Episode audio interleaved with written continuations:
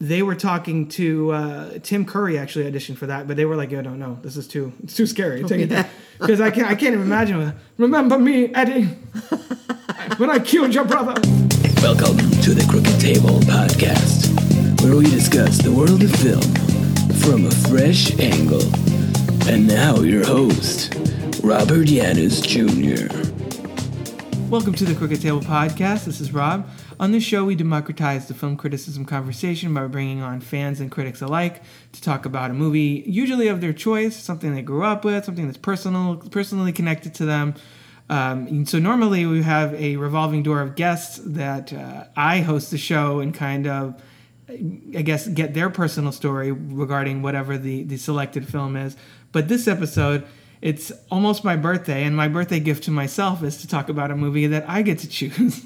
so, um, this episode, as my kind of uh, sounding board, basically, and and someone who will shed a little more light on my relationship to this specific film, uh, welcoming back to the Crooked Table podcast, Jeannine Yaniz, my mom. Welcome back. Thank you. Nice to be back. So you're still nervous, even though you did this before. Yes. But you don't even like this isn't even a movie that you that it's your choice. This is a, a, a Rob choice, I guess, basically. So, so the pressure should be off of you for the most part, right? yeah, I mean, but I- still get nervous. and you also rewatched this film um, in anticipation of this episode, so that helps a little bit too. to Yeah. refresh your memory. So normally I will do the whole. This is the t- this is the point of the show where I'm like, oh, so tell people who you are. You're my mom. People know that. You don't have like you're not writing for a movie site or anything like that. You're just like I don't have to promote anything. I'm just I'm coming on here because because Rob called and like come in here talk movies with me. And you're like, okay, I'll come over. That's right. pretty much it's nice to have that that option uh-huh. and i mean you know i could have easily had kai on on this episode she lives in the she's in the next room right now so uh, but it was actually kai's idea that i bring you on because the this film is one of like, probably one of the old one of my oldest favorite films i guess at this point um, so and rather than go through the who are you and how we know each other, you I, you gave birth to me. That's how we know each other. uh, let's just we'll just say that what we're going to talk about is uh, Who Framed Roger Rabbit from 1988, directed by Robert Zemeckis. So we'll just go ahead now and listen to a little bit of the trailer right now. This is the tale of an up-and-coming movie star named Roger Rabbit and a down-and-out private detective Stay out! named Eddie Valiant. Ooga booga! Every moment they were together was a new adventure in trouble. Hide me, Eddie! Please! It's a motion picture about friendship, Take it easy! Please, Eddie! Don't tell me I'm making a big mistake! love, compassion, All right, I'm, I'm, I'm sorry I yanked your ears. All the time you yanked my ears? murder, Marvin Acme. The rabbit cacked him last night. Remember, you never saw me! sex, I'd do anything for my husband, Mr. Valiant. Anything. and violence.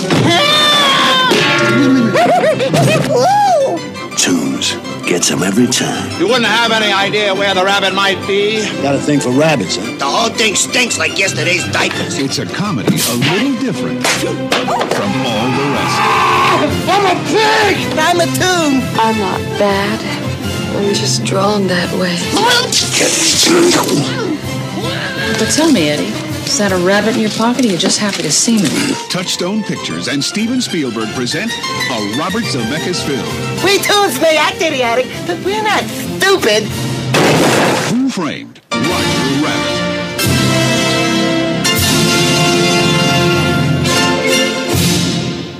That was a little bit of the trailer for Who Framed Roger Rabbit, directed by Robert Zemeckis, uh, the 1988 film from him. So, why did I pick this? I, I this film is so formative for me in, in several different ways. Uh, you probably one one of the most notably being that my oldest toy that I still have in my possession. You know, a lot of my because you know I had like the you know stuff the, the clown and like the little tiger that I think used to be dad's or yours or, so- or you guys got me when I was an infant. Yeah. Like there's a few other ones that you have for nostalgic purposes, but this is one that I, you're like, are you gonna keep that? I'm like, hell yeah, I'm taking that with me. So I have sitting right next to me, and I'll obviously take I'll take a picture and post it on Instagram before I post this episode. Uh, a frightening looking plush uh, Roger Rabbit doll that came out when the film was was released initially, and um, his eyes are faded, his hair is all nappy, and his like basically disgusting looking. Like if I if it wasn't mine, I'd, I would use like a pair of like But he's not pliers. ripped. He's not ripped. No, he's not ripped. His his arms all jacked up because I would. Well, because that's the thing. Like to get in, obviously this is gonna we're gonna get really personal the whole time with me and this movie. Like this was my my buddy growing up. Like this was the one I this was the toy that I slept with as a little kid. This is the one that I like had a whole him and and Red from Fraggle Rock were a couple in my toys. Uh, Yeah, they had little they had little kids that were other stuffed animals that I had. So it's like. Uh, I don't. I don't know if that's maybe me as a kid being like, it's gonna be cool one day to have a, a, a wife and have kids, and maybe that was Rob, Roger Rabbit was kind of my cipher in that way. I don't know, but I used to pretend that he would talk to me. He used to get into fights. That's how his arm is all jacked up. I think I slammed it in the closet several times or something. And and you remember this? I do remember. His mouth that. is broken, and it's like, and part of it is just the ravages of time, and part of it is just, you know, me just playing rough with it because I was, you know, a, a little boy, and we have a tendency sometimes to roughhouse with our toys. Yet, remarkably, most of the the action figures that I have, the old school with the rubber band across the two legs, broke because Freddie broke them, not because I broke them. Uh, but so yeah, so I have the plush toy of Roger Rabbit that is still like my probably my most cherished toy at this point. So you would remember this more than me. Before we get into the movie itself, what is the origin of this toy? When did I get it? And I guess did we see this movie in theaters? Because I don't remember that part of it. We saw this movie. It was uh, Nana, uh, Daddy, and me. And we took you to see this movie. And then after the movie, we went to a store and you wanted this Roger Rabbit doll more than anything in the world. But your father was getting upset because you were throwing a hissy fit and you were throwing yourself on the ground and you were really getting Sounds like what, sounds like me as a dad now with with Kai and I's Yeah. daughter. So he said, No, you're not getting it. Well, after you calmed down and we were still in the parking lot of the store, uh, he actually did let Nana go inside and go buy this toy for you. And when you when you got that toy, when she gave it to you, it was like the best gift in the world. And you've loved it ever since.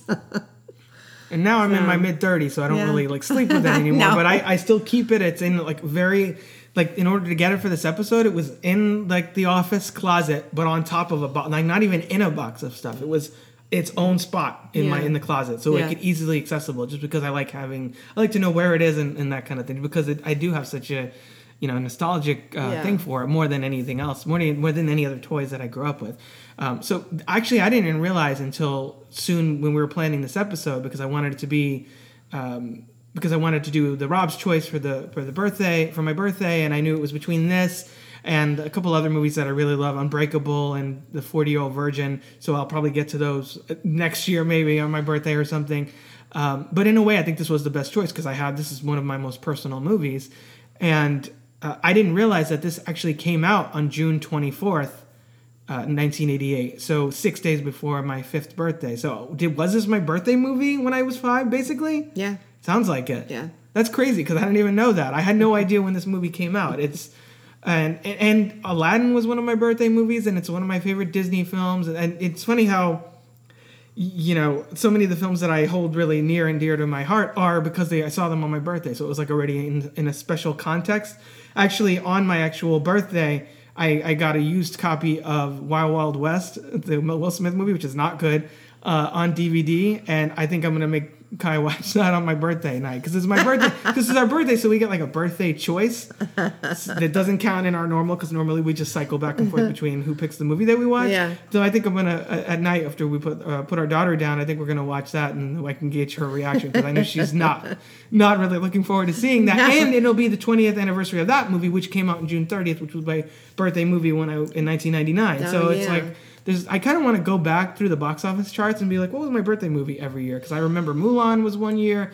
I think Speed Two was one year. I think Charlie's Angels Full Throttle, and I was like, oh man, bad choice. um, like certain ones, like I want to go through and, and figure out which one it is uh, for all of those, just because that's that's always a fun thing that we do in our family is birthday movies a lot of the time. So Okay, so yeah, so I guess we did see it in theaters, and did I did I was I obsessed with it like right out of the gate immediately? Was Oh, obviously yeah. the toy I was, Yeah. But was I like in, once you got the toy, everything was about the movie. Um, you know, the I still part- have probably some of the little like the bend- bendable toys, the Yeah. little like rubber like Eddie Valiant and such. Yeah, the part when he goes, uh, "No pain, no pain." He's hitting The the, dishes? dishes? on his head. No pain. Um, you would do that, Oh, and boy. then you would do that thing with Eddie Valiant when he when he, at the end when he's like they think he's upset, all the cartoon characters. Yeah, yeah, yeah. And then he grabs. Uh, Roger Rabbit and he kisses them, You would do that. That's probably how I broke his mouth. I like, Probably. Roger and I had some hardcore makeout session a million years ago. um, that's funny. And So- another thing I thought about was we were, we were when, uh, at the end when Jessica Rabbit says, "Come on, I'll I'll go, I'll go home and make you a carrot cake," and I'm thinking that's your favorite cake. And oh, maybe that's so why. funny. I, maybe I, that's part of why. I was like, looking at it and I said, "Oh my god!" Five year old Rob didn't recognize that that was also kind of a sexual innuendo. so he's like, carrot cake. I need carrot cake to get to a woman like that. And let's just get that out of the way. That was a, the, Jessica Rabbit was a huge like sexual awakening for me as a little kid being like, hey, I, what's going on there? This is, um, this is kind of interesting, you know? Uh, and I think that was like, that was no joke watching maybe not five, but maybe like seven or eight or something watching this movie and ha- having seen it a million times, that was one of the first instances that I remember where I was like, oh, I, women are, are really attractive and I'm, I'm into that.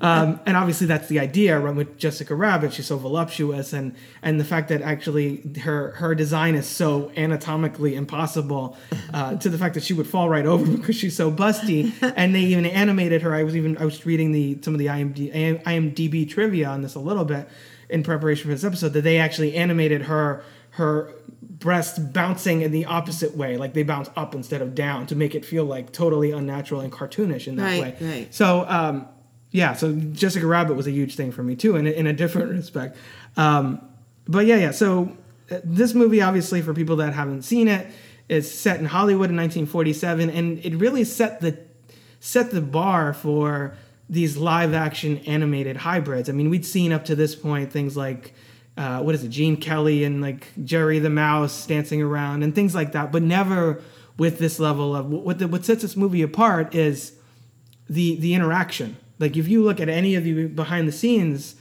featurettes or anything like that, they're they're all the, the weasels come into Eddie's place and they're carrying real guns. They're not cartoon guns. They're splashing the water. Like there's there's even a scene where uh, Eddie Valiant grabs uh, Eddie Valiant, brilliantly played by Bob Hoskins, R.I.P. Who, who grabs Roger and like pulls him into the back room and his head hits the lamp and the lamp is kind of swinging and it's, it's little touches like that, that that that actually kind of coined a phrase bump the lamp is like kind of taking animation that much to that extra step to make it feel real Yeah. um, little things like that with the way that they interact with things even like little tiny things that they don't need to have in there they they made the extra effort to make to make that feel like the animated characters and the human characters are sharing the same space. I mean, I'm thinking also in the bar, he's like pee, looking through the peephole with his like you know eyes gouging out because he's you know a cartoon character, and he knocks over like the salt shaker and things like that, like all that stuff. right. Touching the the chair in in uh, the Eddie's brother's chair that's been all dusty for like however many years. And leaving his fingerprints on it, all Yeah. that stuff, like it still blows me away. And this is thirty something year old movie. I know. Uh, how did how did that feel for you seeing it as I mean and I was a kid so I was like this is so cool but I didn't appreciate the technology how was that for you as an adult seeing this movie like holy crap this No. is how are they pulling this off I, I've never seen anything like this. And the, the most amazing thing before that was Mary Poppins with Dick Van Dyke dancing with the uh, penguins with the penguins. But this was like I was like I couldn't believe how they incorporated animation with uh, humans so uniquely. That was beautiful the way they did it. That Yeah. was really, really a great movie. I, I mean, and then when once we did get it on video, you wanted to see it all the time, and I had no problem with that because I used to sit there and watch it with you every single time. that was one of the few that we had bought on VHS where the box actually like fell apart at a certain point. Yeah. and I remember I think uh, we we cut it and put it into one of those clamshell like we had an extra Disney Disney the old school Yeah, Disney yeah, clamshell style. And I think we just kind of slipped it in there. Like all right there you go. Make we made it a new case Um, and I think as a kid, I was always kind of I was always wondering why it wasn't in that clamshell case anyway. And that's because this was a Touchstone movie, technically, not really Disney, Right. not Walt Disney Animation. It was a different thing. Like watching it now, th- there's a lot of reasons why I feel like this movie probably wouldn't be made today. And one of it is one of them, for for example, is that it's a Touchstone movie and it has the Disney and the Warner Brothers characters together sharing screen time to the point where Warner Brothers was very strict about, all right, you want Bugs, you want Daffy, they need to be in it just as much as the other character, the Disney character in the scene. So that's why every shot where Bugs Bunny is in it, but Mickey Mouse is in the exact same shot. They don't cut to one or the other. Like they don't, you know what I mean? Right. Same thing with Daffy and Donald Duck. The same sequence, the almost exact same amount of screen Right. time. Uh, so for that reason, like getting those two studios to to work together. Also, this movie is rated PG, and it's kind of hardcore. I mean, I would I love this movie as much as you know, obviously because we're talking about it for this episode. But I would not show my daughter this for a while, No, like I- until I she's was- maybe seven, eight, or something. I was thinking that too. 10, I I, don't says, know. I can't believe that I let you see this when you were five. Because- Looking at it, I went, "Oh my god, this is. It, it's just not." There were so many scenes, like with the baby, Yeah, the baby smoking a cigar, slapping people person on the Yeah. ass, talking about broads. Um, talking about personal. yeah, you know, his his, his dinky. Yeah. and, and then uh, all the innuendo with Jessica, where the I mean, it's a gag later on when they're doing patty cake, and when he sees the pictures, Roger's looking at the pictures, and it's obviously just. Patty playing patty cake, but when you hear them patty cake, patty cake, it sounds Yeah, like he's like yeah. taking pictures of them having sex, Right. And Eddie's like, "What the hell?" And like, but you don't know what he's reacting to in that moment. But in that moment, you're like, "Whoa, what the hell? This is a kids movie." Um, and then all the stuff. I mean, we're jumping all over the plot, the place, spoiler wise, uh, it's you know plot wise. But then all the stuff with Judge Doom, and uh, uh, and his his red eyes, and like first of all, you don't know he's a cartoon character, and he gets flattened, which is like something out of a Friday the Thirteenth movie or Final Destination or something. That's horrific in and of itself. And then all the stuff when he's like scary toon guy. That's really like watching it now. Like this is some scary shit. Yeah, I mean the the eyes bugging out, and then he's uh, with the with the rubber mask on and stuff, and then the high pitched voice. You and- remember me, Eddie? oh my When I god! killed your brother. And I hadn't seen it in a while, so when I saw it recently, I went, "Oh my god, this is pretty scary. Yeah. This would terrify." and his eyes are like the the uh, the red like spiral thing. Yeah, yeah. Which is the classic like if you watch the old Disney movies like Yeah. Cruella de Vil driving the car to try and hit the dogs or whatever. Uh-huh. Like they have that that kind of uh, that kind of spiral eye thing, which is Yeah. a, which is a nice touch. Uh, I, yeah, and Christopher Lloyd is genius in, in so many things. Uh, but but really terrifying here. So there's a lot of things in this film, a lot of sexual jokes, a lot of kind of extreme violence. Oh, she um the uh, Dolores says to Eddie when he walks in the bar, like, "Is that a rabbit in your pants? Are you just happy to see me?" Uh, he's like, he's in his uh, boxers, Yeah. with Jessica, and she's like dabbling in watercolors, which is like, I'm like, oh my god, this is really like hard. This is like really kind of graphic sex, Yeah. not graphic, but like because it's subtle. At a Yeah. five year old, I didn't get it at the time, but watching it now, I'm like, this is a really dirty movie. Like this is Yeah. not a kids movie. I know, I know. And um, I, guess so. Yeah. So I guess did you even rec- did you pick up on a lot of those the first time or not really no, over the years? no, I just said I it didn't even dawn on me that this was. Uh, but looking at it now, I went, oh, I would never let my granddaughter see this ever until maybe eight or nine years old. yeah, I think that's right because You know. It, it is a lot more risque than I think you people. she would recognize. definitely get scared. Yeah, I get scared still. Oh, the part when At some of it. you know when he opens the car and he's got the dip, Yeah. in, in like a, a tub, and he takes the, The shoe, shoe? which reminded me of a whimpering. puppy, Yeah, and he puts it in there. it's whimpering was- like a puppy. Yeah, Oh, that was just. And you know what? I it- I got very upset at that part. I know it's it's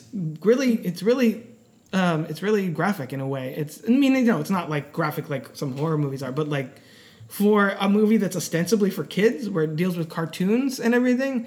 Uh, yeah, and then the ink that it's left on his hands is, is the red ink Yeah. from the shoe. So it has that sort of that image of being like blood, like a bloody glove. Yeah. And he squeaks it together. And oh, it's, it's it's great. The sound design and everything in this movie is is amazing. And the fact that the fact that it it it is I guess kind of made for kids, like older kids maybe seven, eight, like around there. Maybe that's the earliest I would show this to people. Um, but it was also at a different time too. It was at a different time. Like if you look at a lot of kids movies that that you know that I grew up with that that were made in the '80s, kids movies then are a lot more uh, intense than kids movies now. Kids movies now, you think of like the Trolls movie or whatever. Kids movies then, it's never ending story, which is really upsetting when the, the horse drowns like the the uh, the the um, quicksand of the infinite of the sadness or whatever. I forget the exact word. And and Artax is like drowning in that movie in the in the quicksand because he's like overcome and Atreyu can't get him out of there. Or Right. like uh, um, Land Before Time or any of those movies like that deal with with parents dying or like they deal with death really hard or Return to Oz, which is most one of the most infamous ones. Yeah. Which Kai and I watch a lot of times now on around Halloween because it's still we consider it a horror movie and there's a character with a pumpkin head in it anyway. Yeah. But like those uh, those wheelers and the hallway with the heads, like I've talked to people on this podcast and stuff before about the hallway with the heads. And, and they're like, oh my God, yeah, that's like grown ups, not like kids because we all grew up with that in the whole you know uh, Princess Mombi and the uh, and all the heads going Dorothy girl like it freaks me out now. So this was a different time for kids Yeah. movies. So but but it works on that level for adults. It works for older kids. It's sort of risque family entertainment, I guess. Um, but it's also kind of it's also an ode an ode to that specific golden age of Hollywood and a tribute to those old cartoons because it's like I said, it's set in 1947, and all the Disney characters that appear in the film, because I checked on this, are in films that would have been released by 1947, and a lot of the character designs are kind of era specific. So the most recent one that they get in there, I think, is Dumbo, which came out like 1945, 46, and even he is specifically called out in the movie because in the timeline of the movie. That's he's like more or less, more or less a, a newer star. Right. Like, oh, I have him on loan from Disney, RK Maroon says early on in the movie. Yeah. So, and then there's the characters from Fantasia, but there's nothing with Peter Pan or, or No- 101 Dalmatians because all those films hadn't come out yet. So it's basically, it's kind of serving as a time capsule of what, where animation was in that, at that time that the film is set, which I think is another genius move because then you have a lot of these character uh, actors, voice actors, doing the characters that they did decades before. They had the original voice of Betty Boop in this movie doing Betty Boop Yeah. uh, for that one cameo scene, and they mentioned, oh, you know, I'm working at the Ink and Paint Club because it works really dried up since cartoons go to went to color and things like that. Right, They're- right. All that stuff. I, I love all of that, and um, it, it it's also it's the kind of film that has inspired so many imitators as far as bringing fictional characters or creatures into our world. You see it in something most obvious, most most obviously something like Cool World, which is again tr- uh, trying to be risque, but I don't think really kind of holds together as a story. Yeah. It seems like it's it's just trying to be Roger Rabbit, but like heavier and darker and more obviously adult because literally a human and a cartoon character have sex in that movie is Yeah. kind of part of the plot. Um, but even things like Space Jam or uh, Detective Pikachu, which just came out this summer, where you're taking cart- you're taking what used to be cartoon characters and you're bringing them into our world and you're showing them like coexisting and and you know um, it, in Detective Pikachu, it's the whole idea is that it's set in a city where humans and Pokemon live together. So they like, you know, people have a Pokemon that's sort of their their Pokemon that's like their pet slash partner in Uh-huh. things. Right. And um, you know, so you see Pokemon like working at like hot dog stands and like you know delivering whatever, and and it's like there's a city where they all work together. It's just like they're all in peace. They don't fight battles or anything, uh, like which is normally what Pokemon do. Uh, and, and I haven't really seen. I still haven't seen a film like tackle that that kind of approach in as successfully as this movie does. Thoughts on that? Bob, Bob Hoskins did a great, great job in this movie. and I think really he's a big did. part of why. Yeah. he's a big part of why uh, that happens. Um, because he is, you know, he's British, or I I think I don't remember if it's English or Scottish or whatever. But he's, I'll look that up in a second. But he's very much a British man, or was a very much a British man, and that was also one of those turning points for me where I didn't even really realize until much later that yeah, he's he was English. That uh, how how the like the depth of performance that people go like I, I you know I wa- watching these movies as a kid I'm like yeah I know this isn't real I know I like to pretend that Toontown exists that's why I wanted the plush toy of Roger Rabbit um, but I understood that this was pretend and all that but I didn't know that you know actors use different accents that they're not anything like that person. Like I didn't know he was an American until much later in life when I think we saw something like Michael and he shows up in there. I was like, wait a minute, what the hell? Why does Eddie Valiant have an accent? He's, he sounds like he's from London. Um, you know what I mean? So I, I, as a kid, I didn't, you know, I didn't really get that at that point. point, and that it, it you know, I, I saw him in something like Super Mario Brothers, where again he has is using an American accent. He's not using Yeah. his native English accent. But the way he was acting, and you realize all his co-stars were cartoons. So, Yes. I mean, that was that's why I think he did an amazing job. The way he was, I mean, she's not talking to anything, and they're probably telling them, "Okay, look down and do this," and Well, you have to, yeah, because you have to have that line of sight. You have to be looking at Roger in the eyes, which they had like a, um, a lot of times, like uh, you know, a, a stand-in, like a, a, a, a mannequin or whatever Yeah. of Roger, and then they had Charles Fleischer who did the voice of Roger Rabbit Right. off to the side in the full outfit, doing the please and all that stuff. Um, but obviously, he wouldn't have been the same size if Roger Rabbit is supposed to be like three Right. feet tall or whatever. So Bob Hoskins would have to make eye contact with him, turn to like get something, and then turn around and get that same eye line right back, so that when they insert him later, they don't have that issue. I actually Right. think at one point there was only like a very few instances where it was slightly off, and there's a scene in. Um, I think it's in the in the, the in the, the room in the back of the bar or wherever where he, he looked up too high or something. So they actually just had Robert Ro, Ro, Robert Robert Ra- Robert Rabbit. Uh, they had Roger Rabbit kind of lean back on, on his tippy on his tiptoes to kind of meet Uh-huh. that eye line. But they like they found a lot of creative ways around problems Yeah. like that. Yeah. And the fact that he he's able to bring that intensity and make it feel real is the is the entire linchpin for why this this work film works or doesn't. It's basically a a, a two hander between him and Roger. It's basically they're the two lead characters. Right. Uh, so if, if that relationship, if you don't buy that, the rest of the whole movie falls apart. Mhm. right. No, so I, I really, yeah, I really loved that, and uh, the fact that the movie starts out with literally with a Roger Rabbit cartoon, and then breaks into uh, into the car- cartoon logic from there, where we see him on set in the middle of a short. I, I really, I really like all that, and it's, you know, what did you think about the ways that they integrated, and they imagined what toons in our world would would be like because.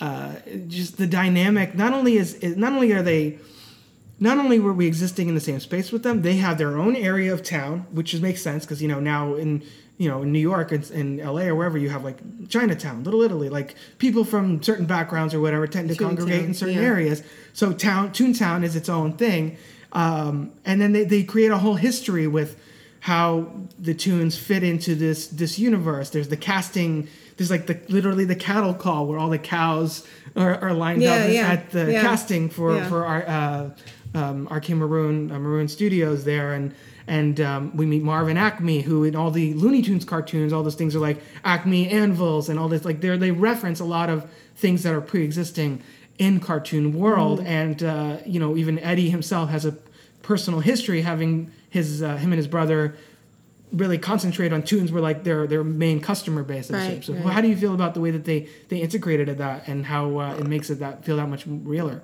I know real? it, it was wonderful the way they did it. It just like they they coexisted, you know. Yeah. And that that was wonderful the way they did that. And you could put that into so many perspectives of life, but I, I just love the way they coexist. And there's even sort of the Ink and Paint Club, which I already mentioned, is kind of almost like um, segregated. Like a lot of times at, the, at that era, there would be, you know, black only clubs or whatever, whites and only Right. and that kind of thing. So it's like toons are like that's a club where toons perform for humans. Only humans are, are like the customers. So it's an interesting.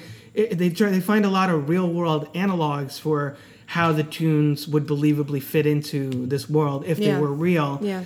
And then they add and then the addition of uh, the dip as you know adding stakes because otherwise if you can't kill toons then all right what is the what are, what is roger rabbit afraid of? You know you need something like that to kind of bridge that gap. And and i and i love the fact that uh, you know the fact that they they make they, they take the time to to make it to really delve deep into how how that would all function how the system would sort of work or not work for toons. And the, the, the, fact that they're kind of they're viewed as entertainers but they're also kind of used as second class citizens in a way. Like you said judge doom walks right up grabs one of those cartoon shoes and just kills him like to prove a point basically. Right. uh, and and it's you know they're kind of preyed upon in this movie with the the Toontown being kind of their only haven, which is why Marvin Acme's will that it's spoilers found at the end with the disappearing reappearing ink is so key because it, it basically it kind of de, uh, declares Toontown a historical landmark basically that can't ever be touched and owns and is, is owned by the Toons themselves. Right, right. And all the colors in the uh, when um, Judge Doom is there, and everything is very like dim and gray, and except for the uh, his cohorts, you know. Um, The weasels? The weasels we're talking about? Yeah. And then when when they knock the wall down, everything becomes bright and pretty colors, and once he's dead, you know what I mean? And Yeah. um, it, it was just I don't know, it was just beautiful that the and the the end of the movie is just very touching. I, I could see what you meant when Well, you yeah, told I- me that. yeah, I, I- I, I- got touched with that too. I my eyes filled up too because I I don't know, it was like I, I it was a happy ending, which I always like Right. happy endings. So that was Well, but it's also it works on on a lot of well, it works on a lot of different levels. And again, we're jumping all over the place. We're not really. This is not a structured conversation. We're just all over the place.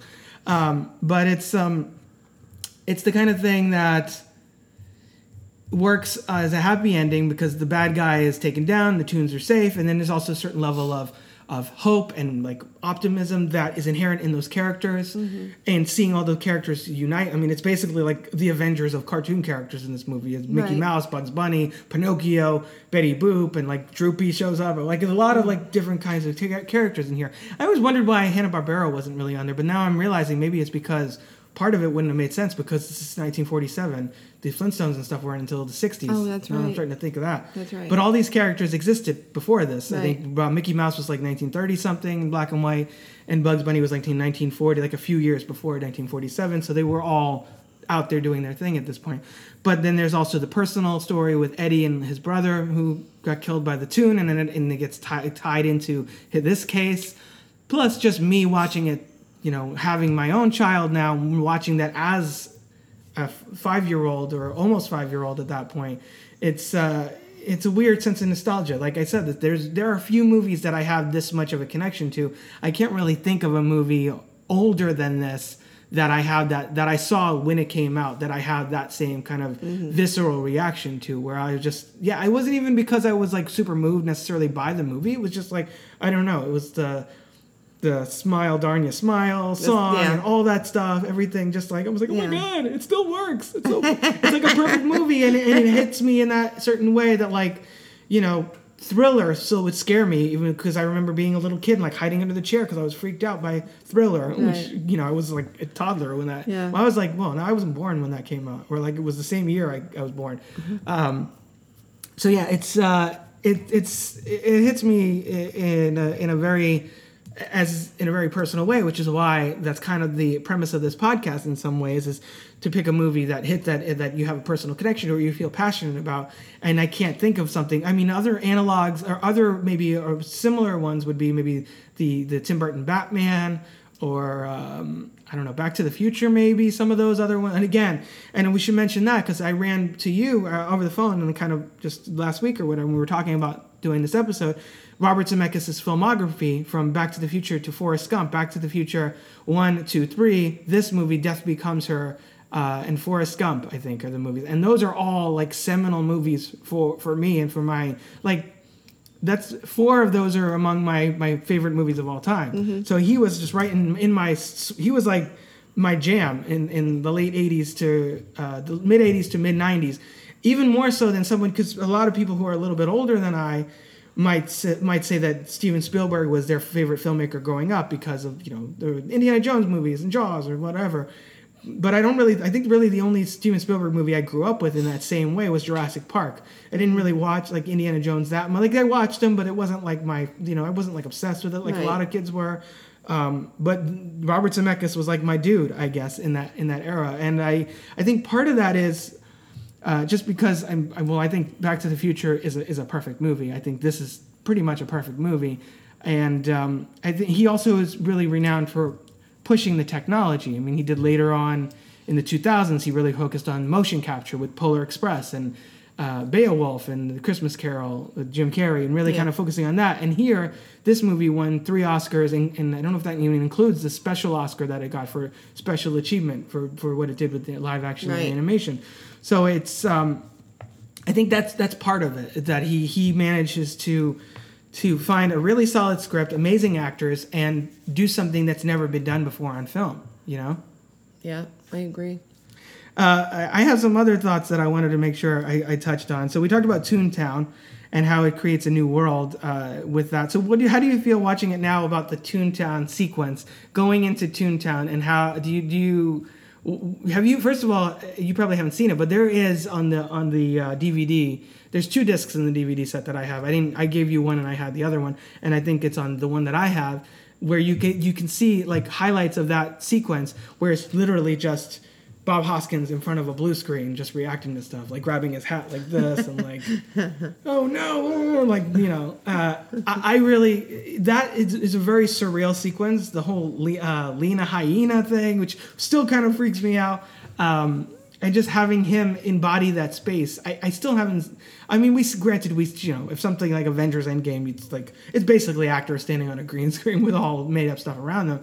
But having it be entering a cartoon world like that, I still don't think I've ever seen something like that captured on film before. There's never been anything like this. Still, nothing as well made as this movie.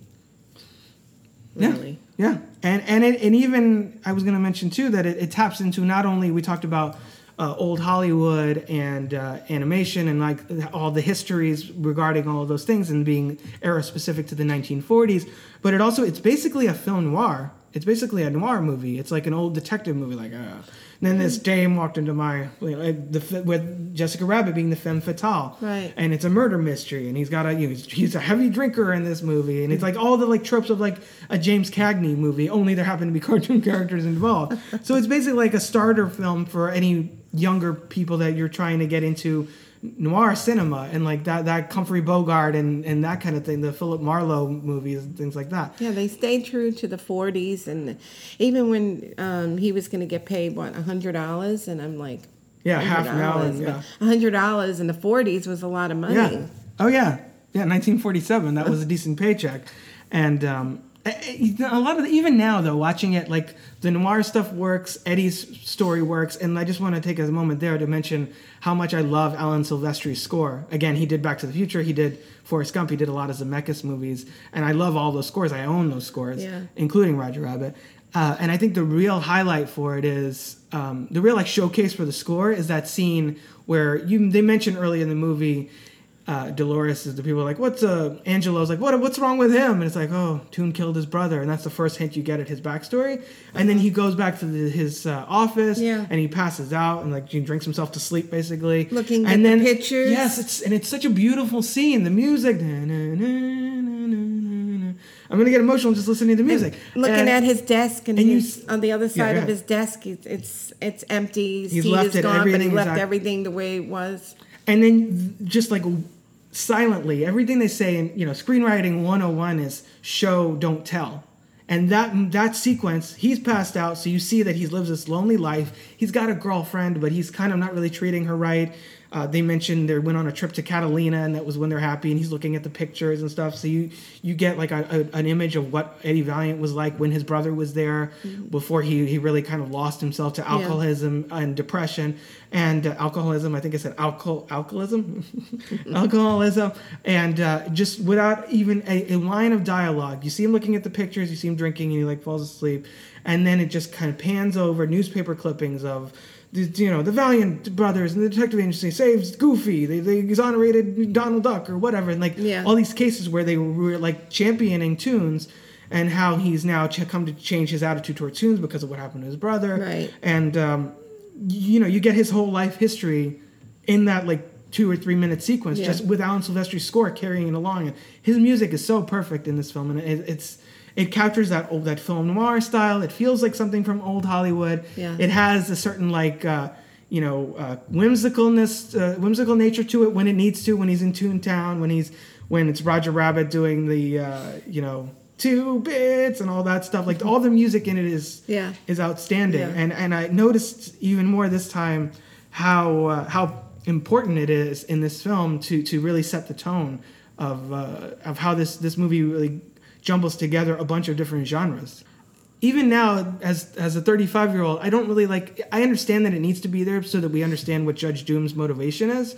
But like, I don't really care about the clover leaf and the red car and all that, which is all based in fact. That was all kind of real stuff that happened. That companies would buy the the, the public the mass transit so they could shut it down, so they could buy vehicles and all that. Like that was all legit stuff that Right, happened. right. So again, it's based in in reality. So it's it takes the reality of 1947, where with the with, with cinema, which was all about detectives and femme fatales and like the guy like, oh, I don't know, take this case, I'll take some dirty pictures, like all that kind of Yeah, stuff. yeah. Like, oh, I don't know, this rabbit killed a guy, wow. that kind of stuff, and what was happening in animation at the time, and what was happening in real life, like capitalist America at the Right. time. And just augments, like it uses that as a foundation and then builds off of that with the other layers, with the cartoon characters and everything. So that's part of why I think it feels so grounded is that it is based in fact and then just, you know, um, expanded on from there. Good observation. I didn't even think about that. So yeah, so the cloverleaf stuff, I'm just like, eh, okay, it's all corporate bullshit. I don't really care. I'm more invested in uh, in Eddie's thing, Eddie's story, and, and Roger's story, obviously, and um, it's always it's it's you know it's relevant. It's relevant to have that there because you need it again. It, it makes the world feel more real. But if you're even if you're a kid, because I didn't really pay much attention to all that stuff with the I always brought up the red car or this guy. Even the beginning of the movie, the uh, the guy in the bar, Eddie's like, what happened to him? He's like laid off. Like what the heck? What's happening? Like they're they're already establishing the status quo of what's happening in in L.A. in the- Hollywood in 1947, and, and according to the movie, just with that first scene when he enters the bar. Uh-huh, Uh, right. and then there's like the room in the back that used to be for prohibition and like a speakeasy. So like all of that stuff, it it, it feels it makes it. It, it makes it easier for you to buy the fact that there are cartoon characters running around when it feels like they live in the world that as it was in 1947. So I, I really appreciated the the elements of the storytelling in there that that uh, you know you, even if you strip away the cartoon characters and say it's not a, ra- ra- a, a cartoon rabbit that is accused of murder it's just like some dude it would still work as a movie. Like everything else would still work. Yeah. just replace toons with you know a different group a different group of people or whatever and it would still work as a film. But there I, I you know so i really love that. So um I, also- another things i wanted to mention here. So roger rabbit in this movie i i still really i really love him and i think it you it establishes uh, the emotional core of the character when you see him in that early scene in in uh, RK Maroon's office where he's looking at the pictures and he freaks out, and then uh, and then of course you know he he drinks the the alcohol and loses his shit and like jumps out the window, all that stuff. Uh, which I love, and every time I see him jump out of that window, I remember us going to like MGM Studios where they used to have like kind of a the back lot area that had a lot of like it had a canister of dip, I think, and it had Yeah. like the the uh, the, The window with the him window, cut out with right. yeah, and I you know that, that- I loved all that. that that's part of as I said, this was a huge, huge movie from my, my childhood. In Uh-huh. fact, the fact that I have it on DVD, I've been as because we knew I knew we were going to do this, and I was like, man, it's a great movie. And was like, how much is the Blu-ray? Do I want to upgrade to Blu-ray? And it's like it's like six dollars, so I might actually just buy it on Blu-ray just to upgrade um, on Amazon. So uh, things like that, I, I I could see a different version of this character that could be read as really obnoxious. Uh, Eddie Valiant kind of finds him that way initially. Do you? What do you think separates Roger Rabbit in this movie from someone like Jar Jar Binks, where he's also loud and, and boisterous, but like kind of grating? Like, what do you, what do you think is the is the difference? Why is Roger Rabbit endearing, whereas Jar Jar Binks, he's like you can only take too much, and then you're like, okay, he needs to go away. Okay, so you know, in the bar when he's entertaining those guys, they're all sitting at the bar and he's making them all laugh and Mhm. everything. He knows he has faith in those people that they're not gonna tell Judge Doom that he's in the back room. They know he's in the back room. And Judge Doom is kind of like interrogating all of them and he say, Where is he? Do you know where he is? Where's the rabbit?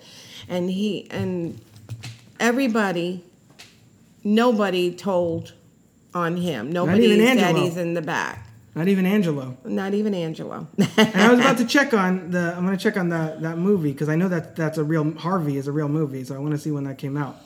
because it probably ca 1950. All right, they're kind of they're kind of fudging it a little bit there, but that was the movie with uh, with Jimmy Stewart where it was about.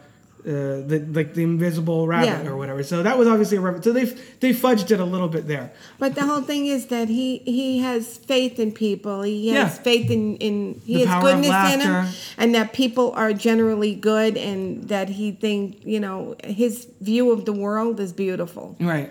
and that's what makes him endearing to me. Yeah, that he's he just his his big flaw is that he like he he in a way, and maybe this is part of why you and I relate to this character in this movie so much. In a way, his big flaw is that he cares too much.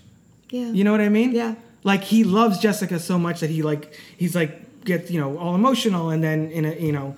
Um, you think you know you were supposed to kind of read his freak out there in, in Maroon's office that he's going to go and kill a guy, Mm-hmm. um, but then he ends up going back to her room and writing her a love letter. Yeah. because he's like he knows that they, you know he trusts his wife. He knows that she wouldn't. That's he. She's a victim in this whole circumstance or whatever, and that she wasn't really two timing him. So he he loves his wife so much. He he cares about people and about bringing joy to people, and like in a way he's just he sees himself as in a strange way kind of a civil servant. That like my job is to make people laugh. That's what I need to do. He's like, I can't help it. Yeah, I'm wanted for murder, and that's not good. But I can't. I see. I look around and I see how depressed these people are. This guy got laid off. This one's like a drunk. Whatever. It's like I. I can't not help. It's like Captain America and he's like in Civil War. In Civil War, and I tend to reference Marvel movies a lot on this podcast just because Endgame is still in my head for you know all these months. Um, but what he says in there is, you know, where they're talking about the the Accords and Iron Man and, and Captain America are kind of at, at odds about that. And he's like, you know, sometimes I wish I could just stand by and do nothing. If I see somebody in trouble, I have to act. And then Iron Man's like, no, you don't. He's like, no, I don't. that's that's integral to who he is, and it's part of why that makes Captain America so endearing. And Roger Rabbit's the same kind of way. Like he feels like he has to, he can't stand by and let people be miserable when he knows that he can smash a bunch of dishes on his head and make them laugh and cheer them up, even for that small period of time. And that's why he, you know, even if you can see him uh, appreciating that same quality in someone like Goofy when they're at the movies. Yeah. And that's another reason too. Like I, I think uh, I react, I react to that kind of. Uh, that kind of a uh, escapism versus real world thing because a lot of times Kai and I will be talking about real world stuff like money things or bills or whatever, and I'll be like, "Oh, look, Avengers is this close to beating Avatar," and it's kind of like, uh, it's kind of like. Um, in the movie, he's watching the the Goofy cartoon. He's like, "Oh, Goofy, what a jut finesse, what a genius!" And then it cuts to he's like, "Oh, it's another cartoon." He's like, "Oh, another stupid newsreel." I'm like, "Yeah, right." Enough with that shit. More cartoons. We don't. We don't. We don't need all of that. Uh, especially now. You know, not to get into that, but especially nowadays, politically, everything. No matter what side you're on, everything's just super toxic and everybody's super hateful. And it's like, ah, it's just you gotta unplug from some of that every once in a while. Otherwise, it'll freaking drive you nuts. You need to just put on uh, what is that? Merry go the merry go round broken down where the song that he plays Yeah. in the in the record. Um, I think it, I think and that's his that's his function. That's that's why he exists. And I, I think you're right. I think when he give we get that little insight into what makes him tick. I think that makes all the difference in the world. He's not just a, a you know a doofus kind of falling into stuff. There's a there's a beating heart behind that, and that really motivates him. Everything he does is motivated by protecting his wife, you know, clearing his name, making these people laugh. He gets himself into trouble a lot with that.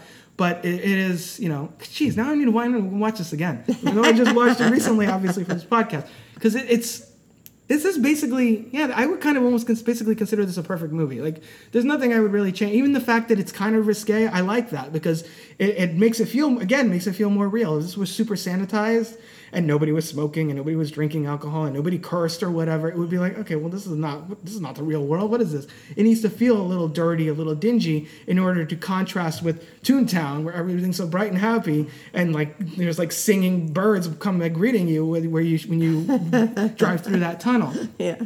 uh, so yeah, I love all that stuff. I loved um, the uh, uh, Benny, Benny the cab. I love him. Yeah. And Charles Fleischer, I think, does the voice of him as well. Uh, it, that whole sequence with them in the in the car and chased with, by the weasels. That's still I like. Even if I was like on the computer while I'm watching it, that's the part where I'm like, all right, hold on, I gotta watch this part because this is that's like the, one of the big action sequences Yeah. in this movie, and the fact that they pull it off. And if you watch the behind the scenes footage, it's basically Bob Hoskins in like a shell of a car. It's not even like the full car because they add all that in, and obviously in post production when they add the animation. And it, it's it's so much fun just to watch that. And um, Yeah, I love I love all that stuff. And just basically just me like gushing about the movie for an hour. But uh, so I already mentioned the tunnel to Toontown and how I always like wanted to find that. I'm like I want to go. Like it puts you in. It puts you even though uh, Eddie's obviously been to Toontown before and he's in, interacted with a lot of characters like in that way. He still kind of serves as an audience surrogate in that way because you, you basically go through that tunnel in a and it kind of it alternates between a, a close up on him and a POV shot of you going through. So it's literally the movie's pulling you into Toontown through Eddie's car. Right. Um, a- and so I, I love that. It's like him rediscovering it and us discovering it for the for the first time. Uh, the entrance to Toontown and then how everything changes in an instant as soon as you get on the other side of that bridge.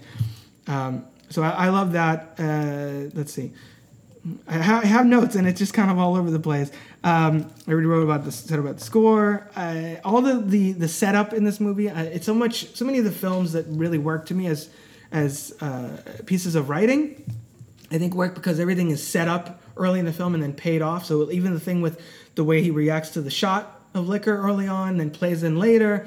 The dip plays in later. There, there's even scene. Uh, there, there's little like subtle, more subtle things that you could you could miss. Where I didn't even notice this the first several times, but you see Judge Doom when they're in the warehouse, the big like third act sequence, because the whole third act is in the warehouse, Right. Where Roger and Jessica are strung up and they're going to be, Right. you know, dipped, and uh, Eddie is kind of trying to figure a way out of there, and and ends up becoming kind of a cartoon character himself, which we would have totally would have died if he'd really thrown bowling balls in his head. But let's whatever. It's car- this movie operates in cartoon logic at times, which is fine. Um, but like uh, Judge Doom slips on the the eyes and then has a hand over his eye because Right. he's wearing fake eyes. Uh-huh. But you don't realize that until a few minutes like later in the film. Right.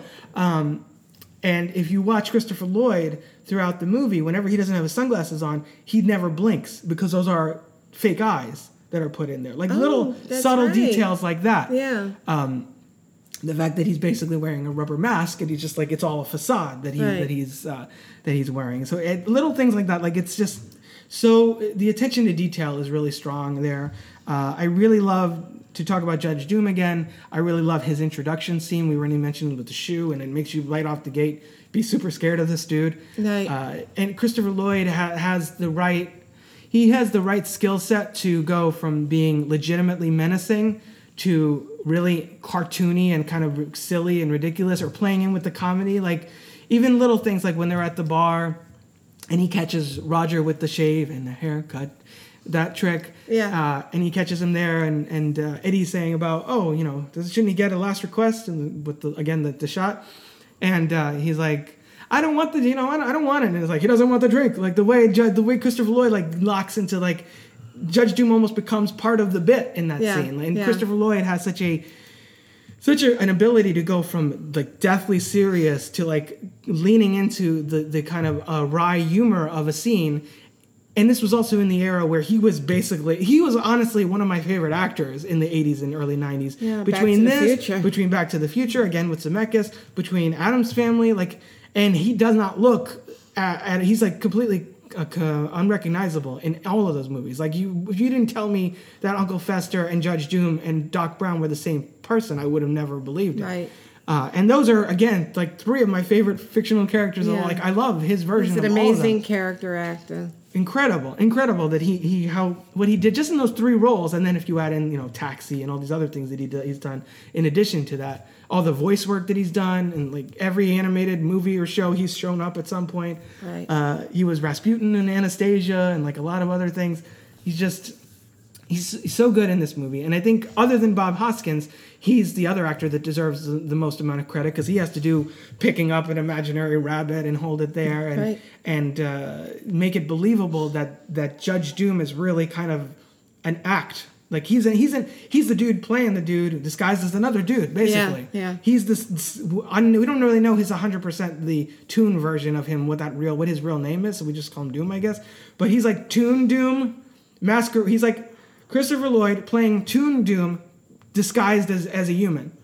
You know what I mean? Yeah. And and you can see moments where the little where that facade starts to slip a little bit, where his like stoic uh, thing starts to fall by the wayside when he's talking to the weasels and he's like, you're not careful, you'll end up just like your idiot hyena cousins." Like he kind of almost gets to that level and then goes really off the rails afterwards when that comes off. So what did you think of you know, seeing this for the first time, uh, I guess, and it's kind of uh, in the years since, because you, like me, have seen this movie about a hundred thousand Uh-huh. times.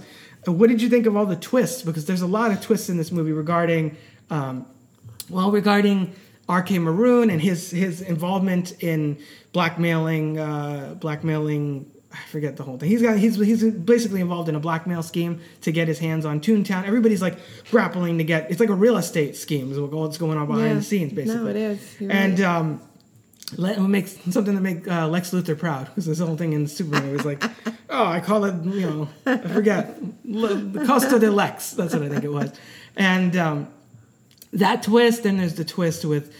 Uh, Judge Judge Doom being the real one behind it, then the twist that he's a toon, then the twist that he's the toon that killed Eddie's brother. So it really, it's one of those things like uh, it makes me think of Kiss Kiss Bang Bang. I, I even referenced to Kai recently. I, this is another movie I need to talk about on the podcast at some point, where Robert Downey Jr. is on the phone and he's working on a case, even though he's an actor and not really a detective. And Val Kilmer's working on a case, and he's like calls him on the phone. He's like, he's like, guess what? Your case and my case are the same fucking case. Because it's like that kind of thing, where it's a classic detective story where his his unsolved baggage and emotional uh, weight of never finding his brother's killer and this case that he's working on with Roger Rabbit are literally are the same case. It's the Uh-huh. same dude behind it, and the way that that comes together is so satisfying because you really feel Eddie's angst and you feel the weight of his his loss. And there's enough there's there's scenes in here where you can tell that he's he doesn't want to be involved in Roger's stuff, but he's also sympathetic. Like when their weasels are knocking at the door,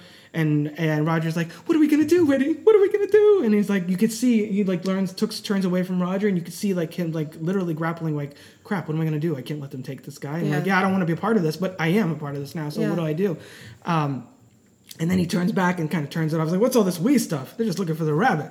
That whole thing, like he he he toes that line between showing that he cares and then also pretending that he doesn't care really really well. And I, and I, it's it's an amazing performance. But I mean, we keep going back to that, but Bob Hoskins is is is really kind of the MVP of this whole movie. Oh, yeah. he was nominated for a Golden Globe at least. I, I found that out in my Oh, research. really? Uh, the movie was nominated for a musical or comedy uh, that year, and I, honestly, this is it is probably. I mean, it's going to sound silly in a lot of ways because you think Oscars and you're like, well, no, that's like Laurence Olivier and like all this Meryl Streep, and it's like this is a kind of an Oscar-worthy performance, and I say that not lightly. I, I think uh, there are certain movies that actors give such indelible performances and such a high difficulty level.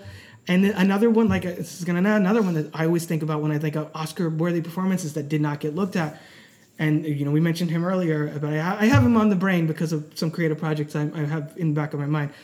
Tim Curry and something like I know it's going to sound crazy. And Rocky Horror Picture Show is so good in that movie. He humanizes this ridiculous character, leaning into all kinds of stereotypes, the dance moves, the, the his vocals, Yeah. everything. He's like pitch perfect in that movie. That that is like to me an Oscar level performance because this movie doesn't work if that performance doesn't work. Like Oh, yeah. all of this, it, it's a weird. It, Rocky Horror is obviously a, a infamously weird fucking movie. Roger Rabbit is a weird fucking movie, and if you don't have the right person in the lead, Uh-huh. it doesn't work. It, it's this is gonna be it's gonna be garbage. It's Yeah. gonna be like uh, you know people love it now. There's a certain nostalgia for it, and I kind I like it in a way, but it's gonna be like Space Jam, where that movie is fun, but it's not.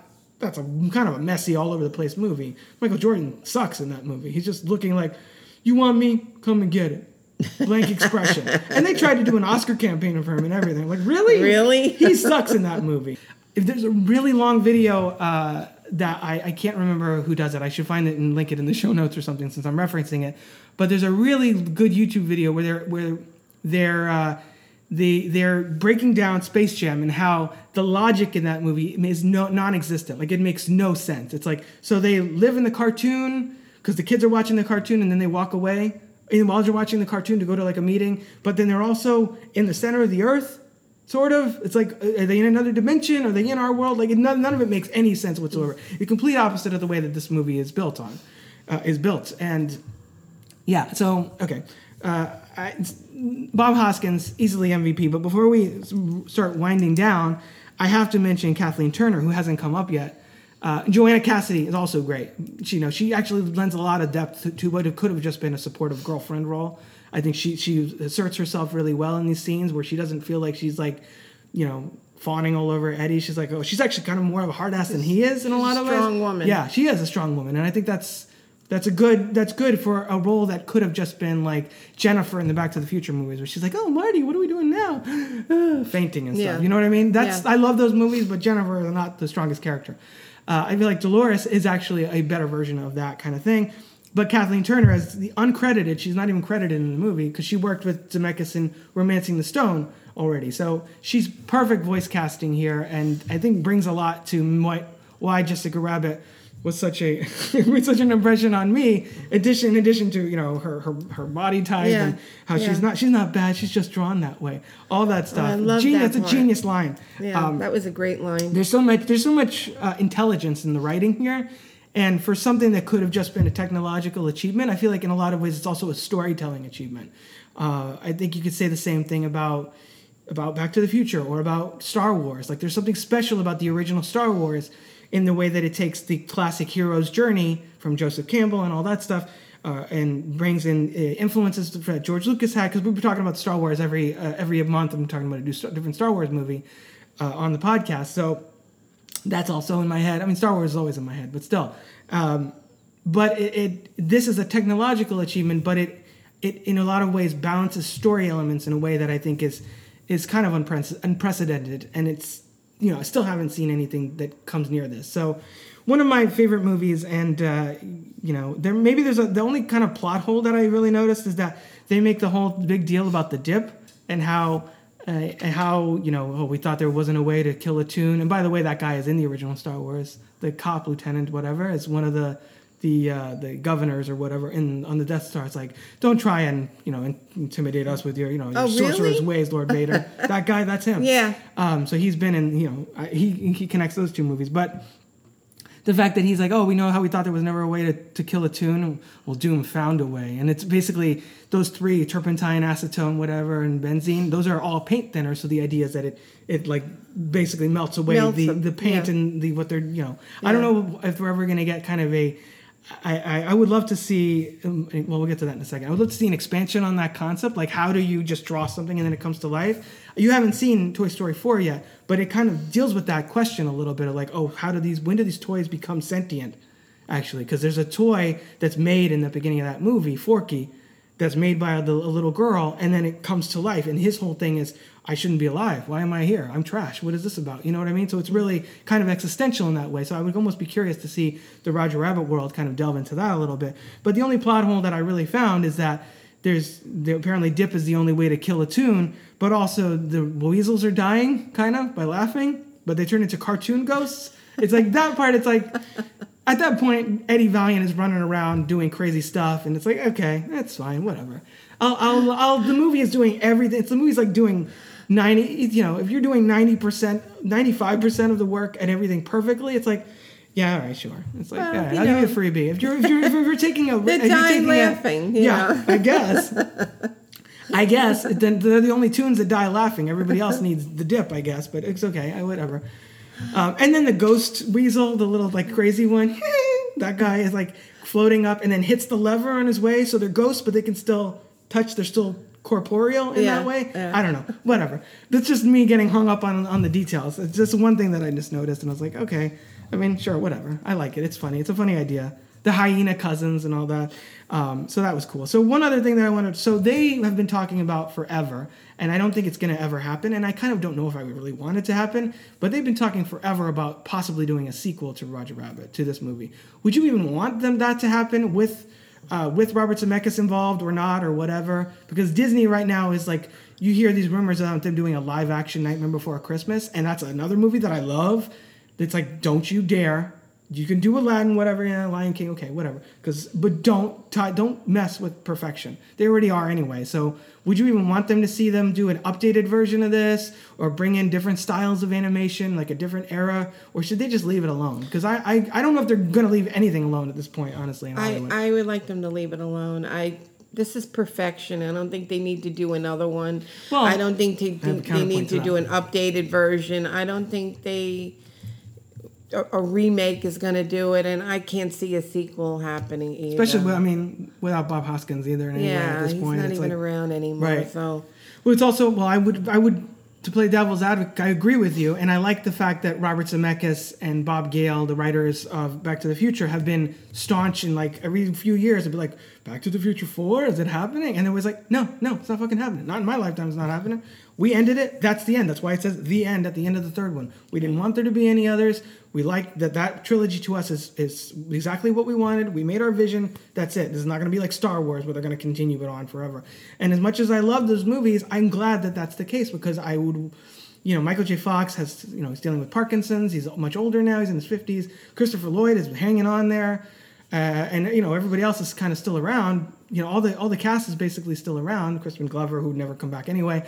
Um, Lea Thompson and, and everybody's still there. But I don't, you know, why? It's, it's done. I, it's, it's a perfect as it is.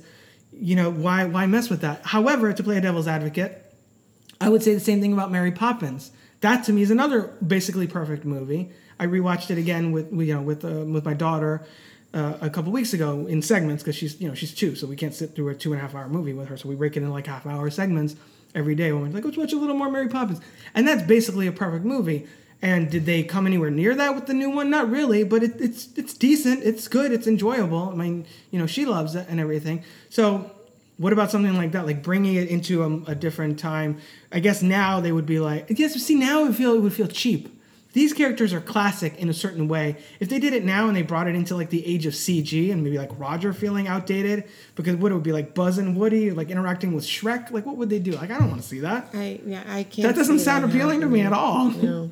It's this like was there's a- groundbreaking what they did, and if they bring another movie in, it's, it's Yeah. not going to be the same. There's a certain timelessness to characters like Bugs Bunny and Mickey Mouse that I don't know. I mean, Buzz and Woody, yeah, but I don't know if a lot of the current, like more recent characters would even really come near that. And that's the only way I can see the uh, kind of a, a reboot or whatever you want to call it uh, working is if they brought it into a different era of animation. But I don't, I don't know. I don't really want it. I'm good. I'm good as is. That's, I'm just gonna get my Blu-ray copy of Roger Rabbit, and that'll be the end of it. So, any final thoughts on the movie? Did I not talk about something that you wanted to talk about? I tried to hit as No, much. I- tried to be very pretty comprehensive and also Yeah. get into my personal side of it. Uh, I had the bed sheets. I didn't mention that. I had Yeah. the bed sheets. I had the figures. Uh, what else did I have? I had a lot of the merchandise for it. I had all kinds of stuff. I know Um, it was your favorite. still And is. It'll I got my always little be one here. of my favorites because you grew up with it, and it was something that we shared when Yeah, uh, you were and we both still love it. and we still love it. Yeah. Did I watch it with you, or did you watch it? Yeah, no, he did? watched it with me. I remember when I He let says, you. "I remember when I let you when I let you borrow it, and and you were like, "Oh, we'll watch," because I let you borrow that in Captain Marvel, and you're like, "Oh, we'll watch Captain Marvel tomorrow, and then I'll watch this the next day." And he was like, "Hey, I want to watch. I like Roger Rabbit." so yeah, so. Any final thoughts on people that are listening to this? Go watch Roger Rabbit if, again, I guess is our final thought. Yeah. It's great. You It's- have to see it. If you haven't seen it, you must see it. it's 2019. It's its 30. It just passed its 31st anniversary, and and it's basically it's basically one of the, I I think one of the- I mean it's my one of my favorite movies in general. But it's it's it, it's in a category of its in and of itself. I think if you've you've seen things like Space Jam or whatever movies like that, and you're like, huh, what if this was good? This is what it looks like. So check this out, and uh, it's let me let me know what you think of it, and and uh, you know on Twitter at Crooked Table. You'll hear that in a minute in the outro, but. Anything else? And thank you for coming back on the the Crooked Table podcast to talk about this movie. And this was again a really important one for me to cover. And uh, honestly, I'm glad that I got to cover it as my choice. So I got to just be like, you, you're more like listening and reacting to me being like, this is so great. I love it so much. um, because if I had a guest on, I would have been like, so what did you think of this movie?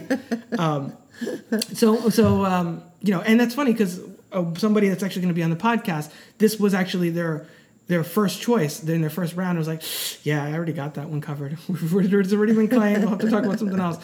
So, well, I, it remains to be seen what she's going to choose. But, but yeah, thanks, mom, for coming on the show and talking Thank about you Roger for having Rabbit. me, and I enjoyed talking about Roger Rabbit, and it's near and dear to my heart because of you. Yeah. Thank you. Yeah. No, it's a, it is one of our yeah, it's one of our family favorites. So um, now that you've been on the show twice, maybe you'll be less nervous with the third time. if eventually you want to talk about something else, and you know what, I really like. I don't know. We already mentioned Mary Poppins or something like that. Something that you grew up with that I also love. Maybe we could do that. Kind of like this, but flipped, where it's actually your choice. Who knows? We'll see. We'll keep in mind. So Okay. stay tuned for that eventually down the line. And uh, definitely go back and listen to our White Christmas episode. That was a lot of fun, and it was your podcast debut. I know you Yeah. were. You could. I think you seemed a lot more comfortable here than last time. I think. Yeah. no? Yeah. I never did it before. I It's know. better. Yeah, exactly. and this is this is an easy one to talk about. Mm-hmm. There's a lot to say. So that uh, that'll be the end of the Crooked Table podcast this week. Thank you for listening. If you're interested in joining me on the show to chat about one of your favorite films, head on over to crookedtable.com slash guest. Or you can consider supporting the show at patreon.com slash crookedtable. Of course, you can always find more podcasts, reviews, videos, and other movie-related goodies over at crookedtable.com. Until next time, this has been the Crooked Table Podcast, and I've been Rob. This has been a production of crookedtable.com. All rights reserved. C-R-O-O-K-E-D.